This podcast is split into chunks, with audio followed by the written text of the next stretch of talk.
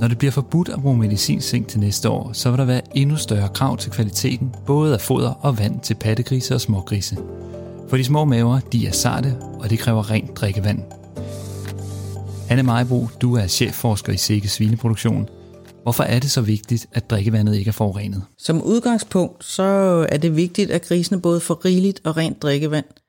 For uden drikkevand, så ingen foderoptagelse. Så alt andet lige er det vigtigt, at grisene har god adgang til rigeligt og rent drikkevand. Hvis vandet, som er forurenet med kolibakterier, eller har et højt kimtal, som indikerer, at der er mange andre bakterier i vandet, så får vi faktisk podet smågrisene med bakterier.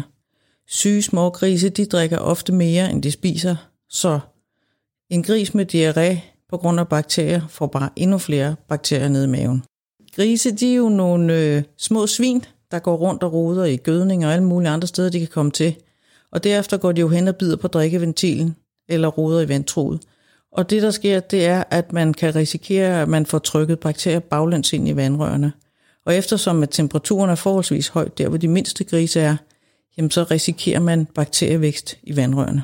Og hvilke staldafsnit er så vigtigst at, at kigge i i forhold til det her? Som udgangspunkt, så kan vi starte i farestallen, fordi øh, de nyfødte pattegris, de drikker jo ikke rigtigt. Og øh, farestallen, den har været vasket ren, inden søerne kom ind, men i det, man vasker den, kan man faktisk godt komme til at spule gødning og andre ting op i vandrørene. Stallen, den er jo dejlig varm, når søerne skal til at fare, og dermed er der rigtig gode vækstbetingelser for bakterier i vandrørene. Så derfor er det en god idé at både få desinficeret vandrørene, inden søerne kommer ind, men også at få skyllet vandrørene igennem, inden de pattegrisene begynder at drikke rigtigt. Derudover er der selvfølgelig smågrisestallen, hvor der også kan sidde en hel del forurening i vandrørene. Og det er vigtigt at få skyllet rørene igennem og få dem desinficeret, inden der kommer grise i stallen mellem hvert hold. Og så er der sådan noget som mikrofilm i vandrørene. Hvad, hvad har det her betydning? Ja, mikrofilm det kan opbygges i vandrørene, hvis man øh, tildeler enten drikkejern eller medicin eller andre syreprodukter via drikkevandet, så kan der opbygges mikrofilm, og det er et rigtig godt vækstmedie for bakterier. Men derudover så kan det også medvirke, at drikkeventilerne stopper til, fordi de river så løs de her mikrofilm, der sidder i vandrørene. Så det skal man også af med, for det reducerer også gennemstrømningen af vand i vandrørene. Så man kan sige, at det bliver sådan set bare værre og værre, hvis man ikke får gjort noget ved det og får renset rørene mellem, mellem hver gang. Ja, og det kan også øh, det kan ende med, at noget af det der biofilm river sig løs og sætter sig ned i drikkeventilerne, og så er der faktisk slet ikke noget vand til grisen, og det duer heller ikke.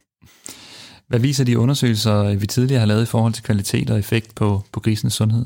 Vi øh, har været ude og lave en undersøgelse i 21 besætninger. Halvdelen af dem cirka, de havde en øh, høj forekomst af diarré, og da vi analyserede vandets kvalitet i de besætninger, viste det sig, at de havde et højt indhold af både kolibakterier og kim. Til gengæld så havde de besætninger, der havde lav forekomst af diarré, en meget bedre vandkvalitet. Derudover så har vi testet et et øh, vandrensningsudstyr, der hedder EAW. Det er et udstyr, hvor man bruger en højkoncentreret saltopløsning og får produceret en anolyt og en katolyt. Den del, der hedder anolyt, den virker ligesom brindoilte og, og gav faktisk den effekt, at det slog bakterier ihjel i drikkevandet. Og derudover fik vi faktisk en stigning i produktivitet hos smågrisene. Det sidste udstyr, vi har testet, det er et udstyr, der hedder Benrat, som via en fotokatalytisk proces også producerede nogle stoffer, som virkede ligesom brindoilte i vandet. Det udstyr, der kunne vi faktisk ikke se forskel på kvaliteten af drikkevandet, men det blev også sat på helt ude ved vandforsyningen, så måske er vandet blevet forurenet på vej ind til grisene. Men derimod så vi, at grisene havde en væsentlig højere vandoptagelse, og rent faktisk så havde de så forøget produktivitet, at det kunne betale for udstyret. Okay, så de, det, det handler altså om at få noget rent vand til de her grise. Øh, men, men hvad er rent vand, hvis vi lige skal vende de her vandanalyser? Hvor, hvor rent skal det være? Ja, som udgangspunkt, så er holdningen, at vandet til grisene skal have nogenlunde samme kvalitet som vand til mennesker. Det vil sige, kolibakterier, det ønsker vi under ingen omstændigheder, at der er i grisenes drikkevand. Derimod må der godt være et kimtal på op omkring 200. Det er det, der skal til for, at man kræver kogning af drikkevand øh, hos os mennesker. Med det her med test af vandkvaliteten, hvordan kan man så undersøge vandet, om det er rent nok, det man giver til sin grise? Jamen, der findes flere forskellige måder at undersøge det på.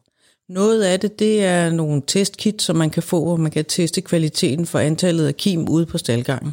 Hvis man har en mistanke ud fra brugen af de her testkit på, at vandet er forurenet, så skal man faktisk tage og få foretaget en rigtig undersøgelse og en rigtig dyrkning på et laboratorie. Som udgangspunkt, så øh, er det en væsentligt bedre svar, man får der.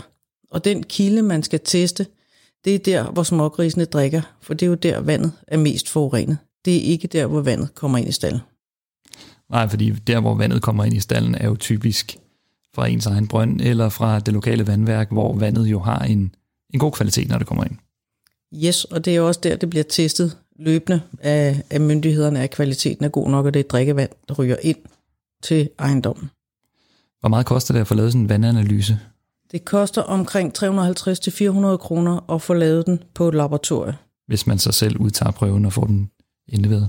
Ja, præcis. Derudover så tilbyder laboratorierne faktisk også at komme ud og tage vandprøverne, hvis det er det, man vil have. Men det er alt sammen noget, man kan snakke enten med sin øh, lokale rådgiver eller sin dyrlæge om, hvordan man skal gøre de her ting. Hvis man så har problemer med vandet, eller er i tvivl om det, Øh, men i hvert fald tænker man ikke lige får renset hver gang, hvordan, får man, hvordan kommer man i bund med det her? Hvordan får man renset vandrørene? Som udgangspunkt vil jeg anbefale, at man, når vi snakker farestal og smågrisestal, får renset vandrørene mellem hvert hold. Fordi specielt for de her grise, der er meget lille flow på vandet, og øh, der er det vigtigt, at man får renset mellem hver hold. Noget af det, man kan gøre, det er, at man kan tilsætte et desinfektions. Først skylle rørene rigtig godt igennem. Så husk lige at få afmonteret alle drikkeventilerne, så biofilmer og andet er fjernet derfra. Og så på med dem igen, og så tilsæt desinfektionsmiddel, som kan stå natten over. En rigtig god idé, det er at bruge et desinfektionsmiddel, enten der har farve, eller tilsæt frugtfarve til det her, og så bruge medicinblanderen til at skylle det rundt i stallen. Så kan man både se, hvornår det er kommet igennem alle rørene, og man kan også se, hvornår man har det skyllet ud igen. For det gælder for en del rensemidler, at de ikke må bruges, mens der er grise i stallen.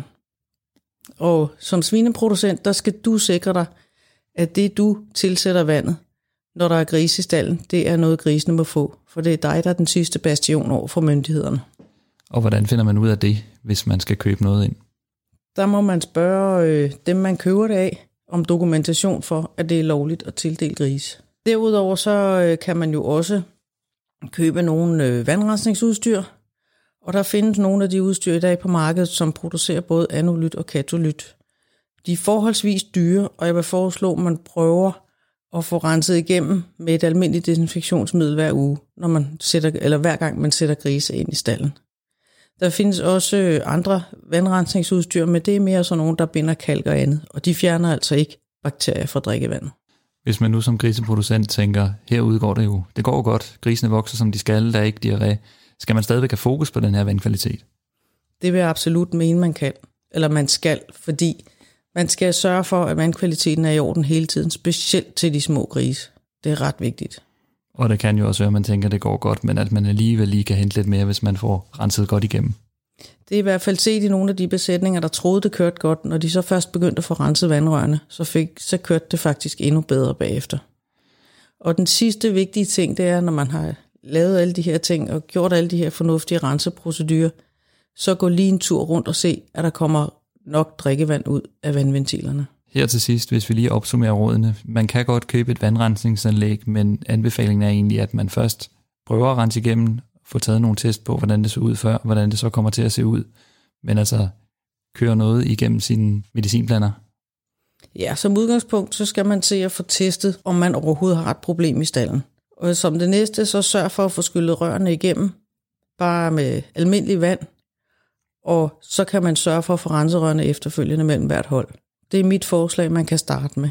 Og hvis man så bliver ved med at have problemer, så kan man gå ind i proceduren med at eventuelt investere i et vandrensningsudstyr. Og hvis man gerne vil læse lidt mere om det her, hvor kan man øh, finde mere information? De resultater, jeg omtalte tidligere, dem kan man finde på svineproduktion.dk. Tak skal du have. Det var alt, hvad vi havde at bringe her. Husk, at du kan høre mange flere podcast på podcast.sikes.dk. Du kan også tilmelde dig som abonnent på Sikkes podcast. Det gør du ved at gå ind i din podcast-app på telefonen, søge på Sikkes og tryk på abonner. Så er du altid den første til at få at vide, når vi kommer med nye podcast. Tak fordi du lyttede med.